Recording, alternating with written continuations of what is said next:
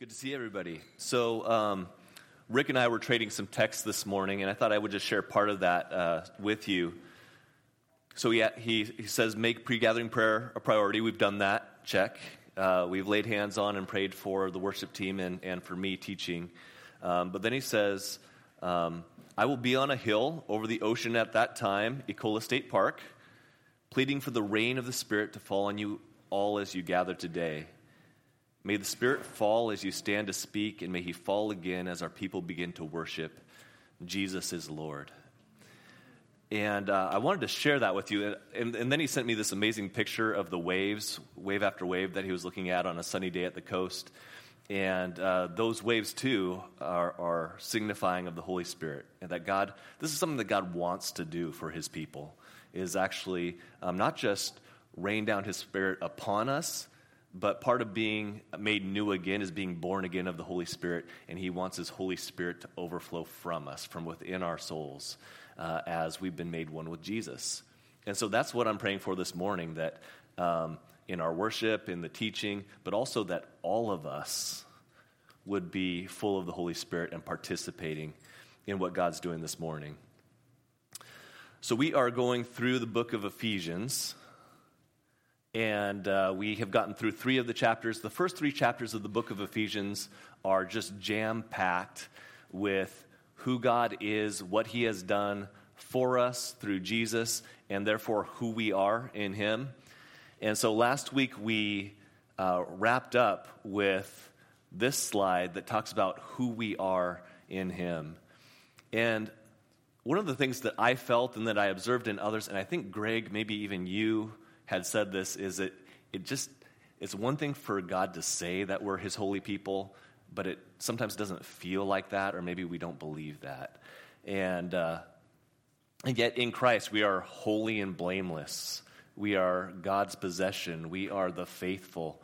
And, and I don't know about you, but my problem is uh, when I look at myself or if I'm to trust my own thoughts, um, I look at myself and I go, I am unholy and sinful. And so there's this disconnect between what I think and what I feel and what the Bible says to be true about me and about you in Jesus.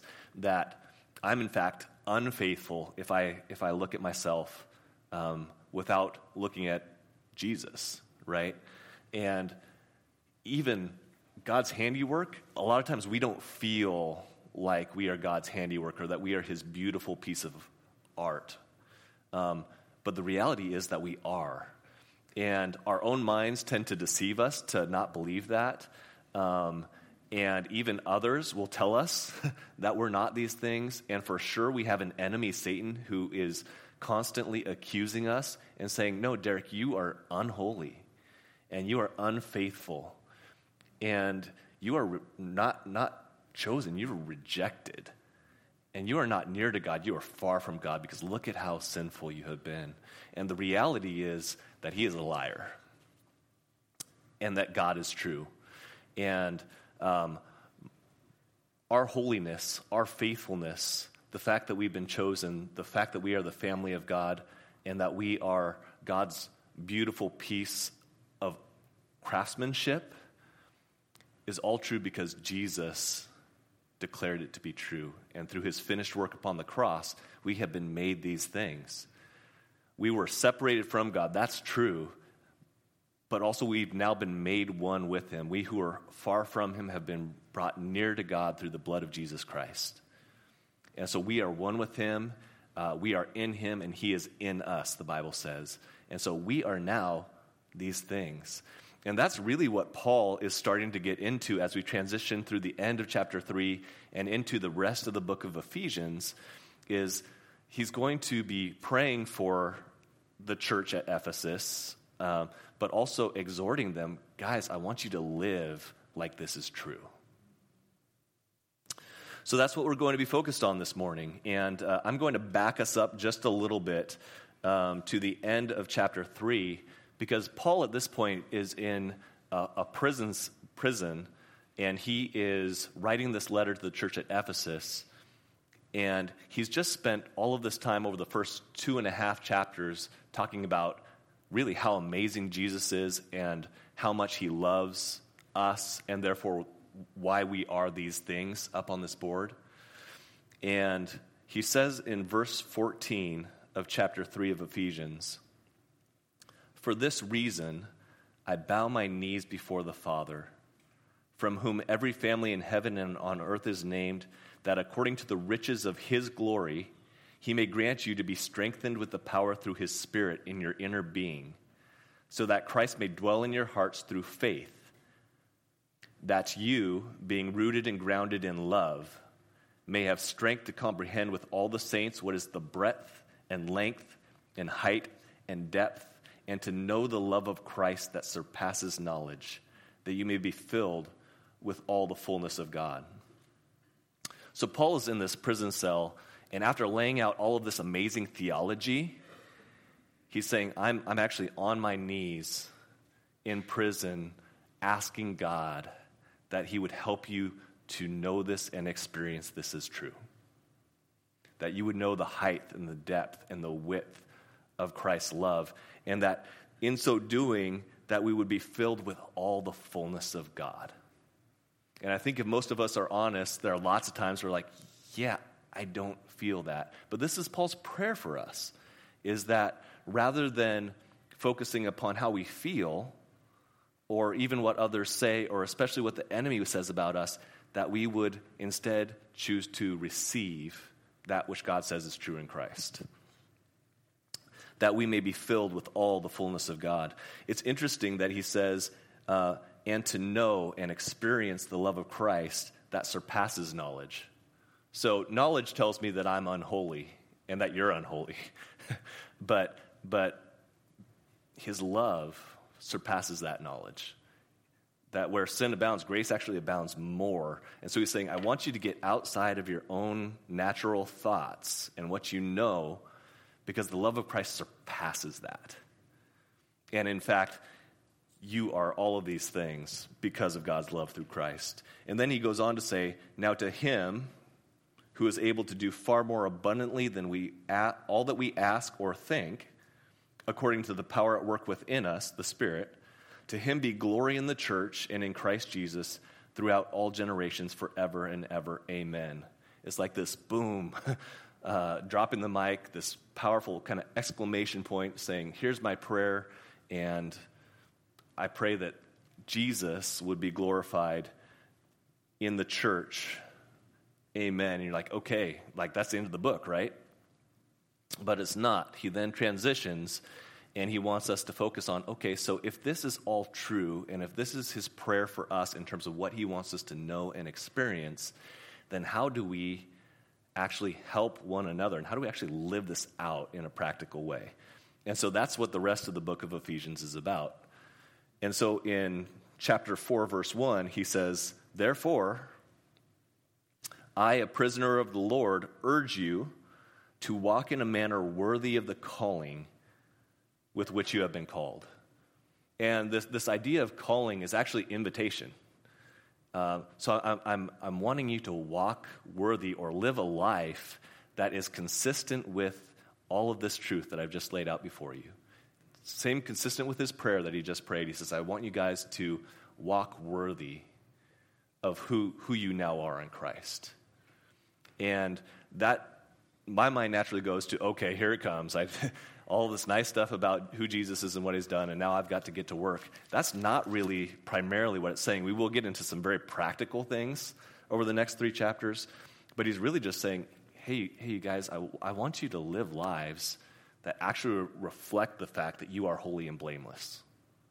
Not that you feel holy and blameless, but that you are in Christ, that you are faithful, that you are God's children, that you are redeemed and chosen, that you are God's craftsmanship and that you are near to God.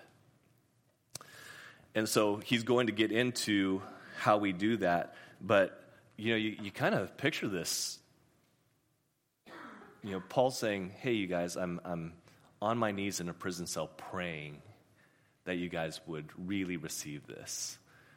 And then he says, And in light of all of this, I'm begging you guys, I'm urging you that you would walk worthy of this, that you would actually live lives that um, are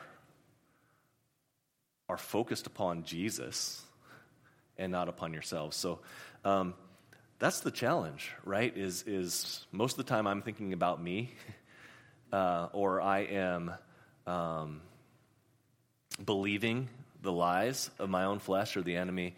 And life following Jesus is a constant process of ourselves going, no, that thought that I have that I am unholy and sinful is no longer true. But in fact, I am holy and I am blameless. And not only doing that with ourselves all the time, of going, okay, that's not from God. What does God say? And who does He say that I am in Jesus? But it's a matter of doing that with one another and helping one another. And so the beginning of chapter four is going to talk about us as the church and going, here's how I want you guys to do this. Here's how I want you to live and behave and interact with one another in light of this truth because we're here to help one another um, go deeper and deeper in walking in the truth of who Jesus is, what he has done, and therefore who we are, and how we, we are to respond. So he goes on. So uh, I urge you to walk in a manner worthy of the calling to which you have been called, with all humility and gentleness, with patience, bearing with one another in love, eager to maintain the unity of the Spirit in the bond of peace. There is one body and one Spirit, just as you were called to the one hope that belongs to your call one Lord, one faith, one baptism, one God and Father of all, who is over all and through all and in all. So, in light of his prayer, in light of the first three chapters, in light of his urging us to walk worthy of this reality, he's saying, uh, I want you to, um, with all humility and gentleness and patience, bear with one another in love and unity, essentially, because there's one God, one baptism, all of those things. If we really receive the truth of the gospel, that Jesus has done all of the work and that he has made us all of these things in him, uh, and that we are now one with Christ, um, what it does is it changes the way we view ourselves and it changes the way we view one another. So um, rather than looking at myself and going, oh, I nailed it today. I woke up early, I read my Bible, I brought my wife coffee. Um, I was nice to my kids. I crushed it at work. So God must be really, really stoked with me today. Or the flip side of that, going, oh man, I'm such a failure and I messed up and I didn't have my devotions and I'm doing all this sinful stuff. Um, so God must be really, really bummed out with me today. Neither of those things is true. God doesn't love me more if I perform, nor does He love me less if I fail because who I am is defined by Jesus and his work upon the cross and the price that he paid for me, who he says that I am. Likewise, um, I'm not going to look at you and go, Ooh, Tom crushed it. He was here this morning. He set up all the chairs perfectly, which he did. Um, yeah, crushed it. Um, but but I, but you don't you don't look at somebody and go, oh man, they're so holy and they are the perfect husband or the perfect father and um, put them on a pedestal and idolize them in an unhealthy way. We don't do that um, because the same truths of the gospel are, are there for them. Nor do we look down on other people and say, Ooh, I perform at this level, you perform at this lower level, therefore I'm looking down upon you. The gospel knows nothing of that. And so the appropriate response to walking in a manner that's worthy of this truth is that we treat one another with humility and with gentleness and with love and with unity. Um, sadly, I think a lot of times in our flesh, we look for reasons to divide, right? And to put in different camps. And the gospel actually does the exact opposite and says, no, you, you all were in the same boat apart from Jesus without a hope in the world, but in Christ, you're actually all invited into this unity. And therefore, um, he brings together really different people with really different gifts and diversity, people that may not otherwise have love and unity and humility and gentleness and relationship. And he says, You guys are all one. because you're all part of the same story of God's good news through Jesus Christ. It goes on to say, But grace was given to each one of us according to the measure of Christ's gift. So now he's going to get into, you know, kind of from here's how you are to treat each other to God giving us gifts to serve one another. According to the measure of Christ's gift, therefore it says, quoting from Psalm 68, when he ascended on high, he led a host of captives and he gave gifts to men.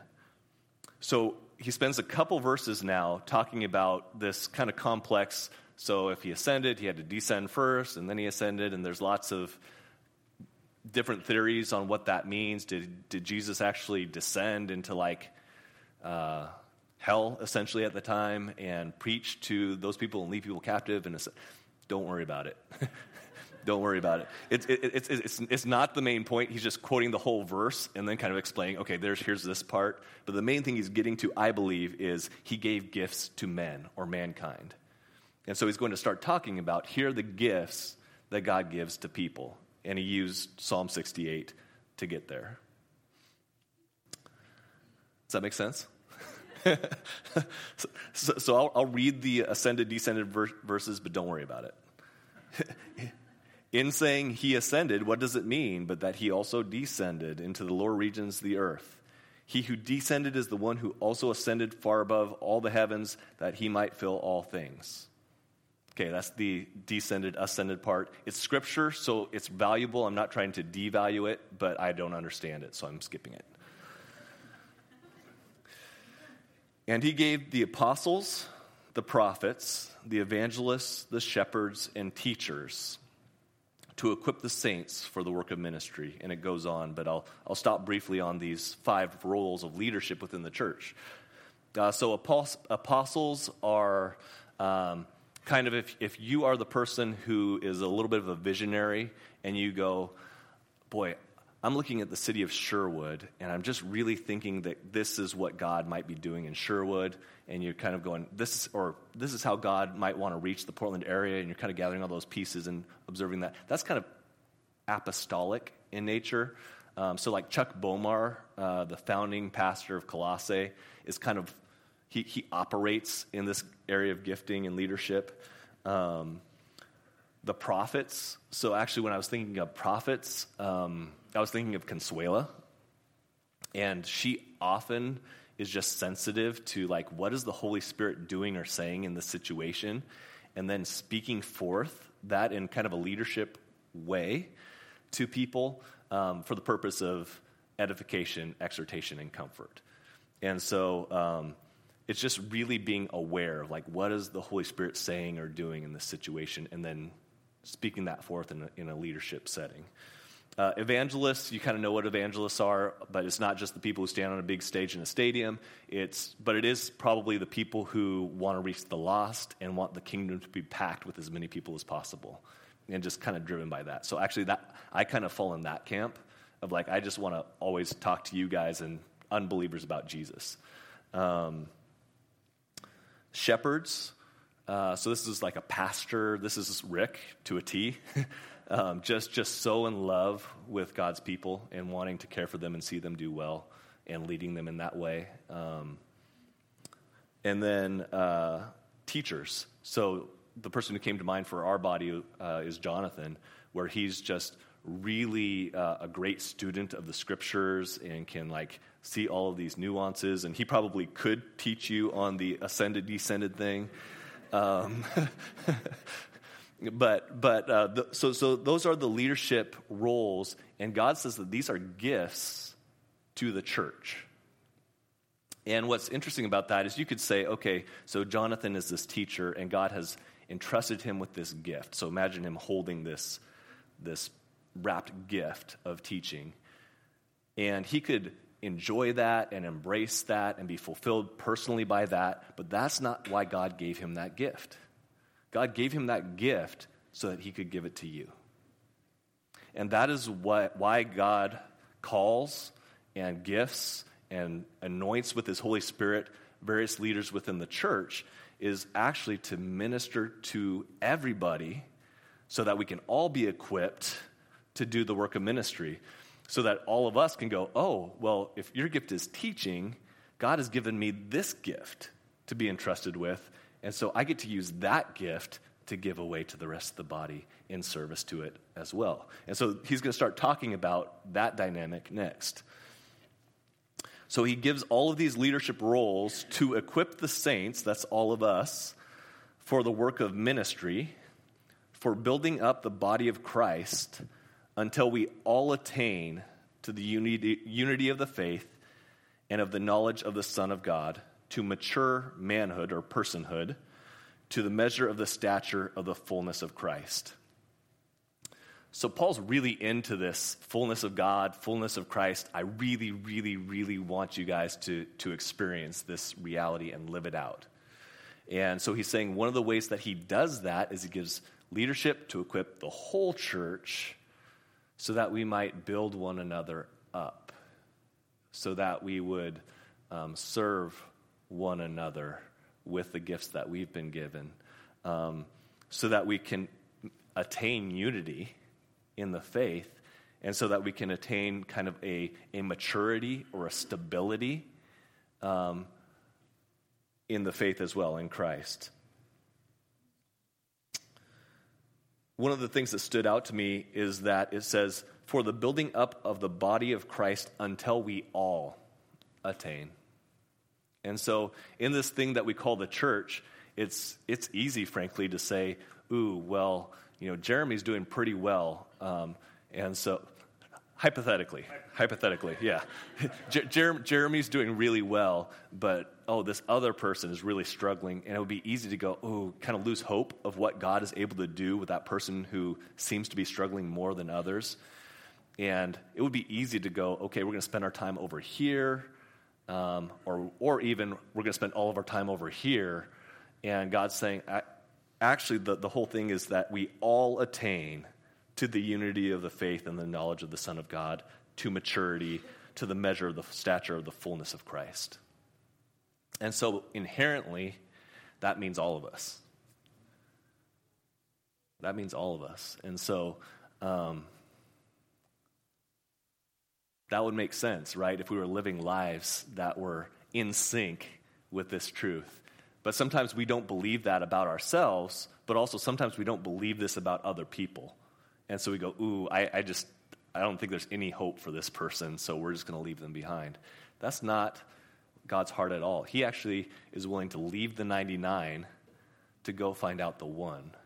He's the one who tells a story about um, joyful celebration over finding a lost sheep or a lost coin or a lost son, especially a lost son. And he's the God who seeks and saves those who are lost. And so, um, that's what we are to do as the body, is make sure no one gets left behind.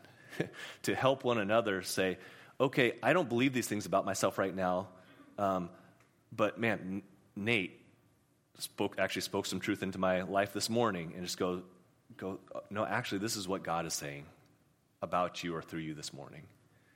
And that's what we do for one another is, is not only do we ourselves in our own minds go, okay, this thought is not from God, God tell me what is true, but we do that for one another in, with our various giftings and relationships. So that we may no longer be children tossed to and fro by the waves and carried about by every wind of doctrine, by human cunning and by craftiness in deceitful schemes. Rather, speaking the truth in love, we are to grow up in every way into Him who is the head, into Christ. And so, rather than believing all of the hype uh, of our own flesh, of our own minds that, that may be off, rather than believing um, what others might say about us or even what, you know, marketing and just culturally what it says about us. Um, and especially rather than believing that deceitful, destructive, condemning voice in our heads that is the enemy, uh, rather than that, that we would speak the truth in love to one another. And so it's not coming and just kind of beating you over the, your, head, your heads with the Bible. It's actually coming to you and going, you know, all of this truth, that Paul gave us by inspiration of the Holy Spirit to the church of Ephesus, I, I, want, I want to lovingly come alongside you and go, this is what's true about you. And, and so, therefore, you, don't, you should not feel any condemnation. You should not feel uh, unholy or sinful. We can come honestly and say, yeah, but sometimes I do. But then we help one another go, yeah, but let's look to the cross. Let's look to the empty tomb. Let's look to the scriptures to actually say, believe, walk in, and live out what is true. So that we may grow up in every way into Him who is the head, into Christ, from whom the whole body, joined and held together by every point with which it is equipped, when each part is working properly, makes the body grow so that it builds itself up in love. Uh, as an evangelist, I, I have a, a, tendency to go, okay, let's pack this place. Um, and that would be great. I think, I think we would love to have that happen. But what Paul is talking about in terms of making the body grow is actually not that we grow a big population of church at this point.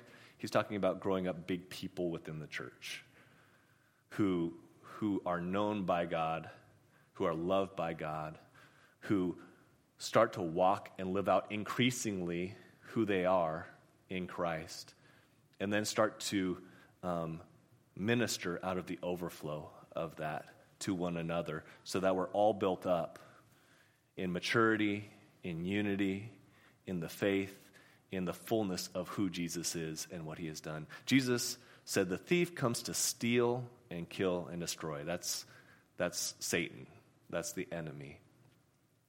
And he wants to tear us down. He wants us to get sidetracked. He wants us to believe the things in our own heads. And um, he wants to ultimately lead us down a path that is muted, that lacks confidence, that is just kind of ho hum. But Jesus came that we might have life and have it more abundantly. And um, when you're a Christian for a long time, you can go, yeah, but my experience is just like Christianity is pretty good, right? But um, Jesus wants to give us fullness of life. To, to actually have us receive his truth and his love and his spirit. And as we just receive that, to be so overwhelmed by his love that his living water, his Holy Spirit, just starts to flow from us.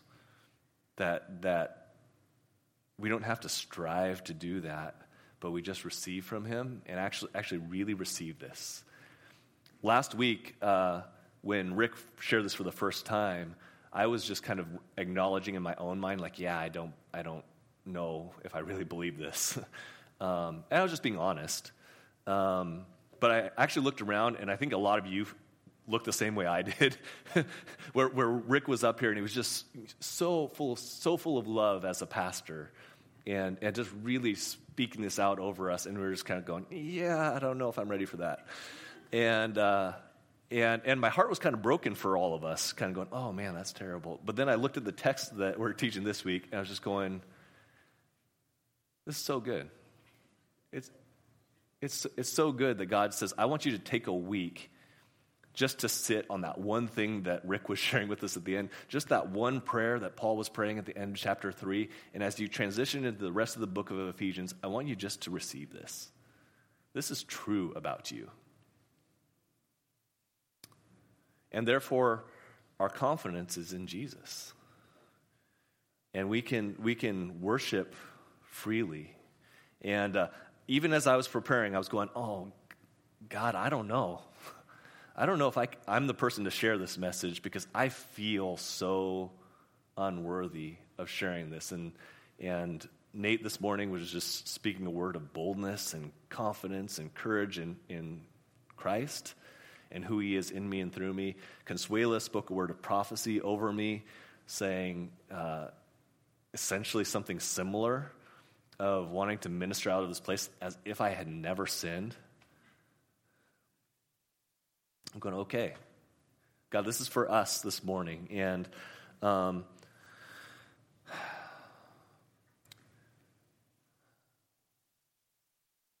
this is an exercise of taking our eyes off of ourselves. Because that's where we get tripped up, right? We go, oh, but I'm not that.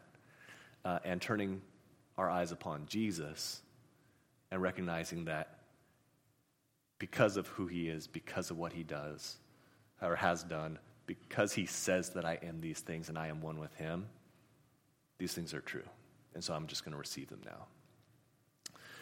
So I'm actually going to ask my wife, Sarah, to come up and uh, sing a hymn along those lines. And if you would just, um, just quietly, with the heart of reflection, just bask in the words that are sung and just receive them. One of the ways that we turn our eyes upon Jesus each week is we come to the tables of communion. He said that we are to do this often in remembrance of him. So it's an opportunity for us to actually turn our eyes away from our weakness and our frailty and turn our eyes to, to who Jesus is what he has done, his body that was broken for us, his blood that was shed for us, to make all of those things on that slide that he said in the first three chapters of Ephesians true. And so, um, let's come to the tables of communion. Peter and Consuela are going to come up in just a minute, and uh, we're gonna we're gonna receive. And then part of this life is not just receiving from God, but then responding in overflow from Him. So um, let's do that. Let's come to the table. Let's receive. Let's remember. But then let's pour out in worship to Him because He's worthy of that worship and praise. So, Jesus, you are faithful and true. That's, that's actually who you are, that's your name. And because you are faithful and true, we can trust everything that you say is true about us as well because we are one with you. So I pray for our family now that your spirit would just overflow, that we would receive your love, your truth, your grace,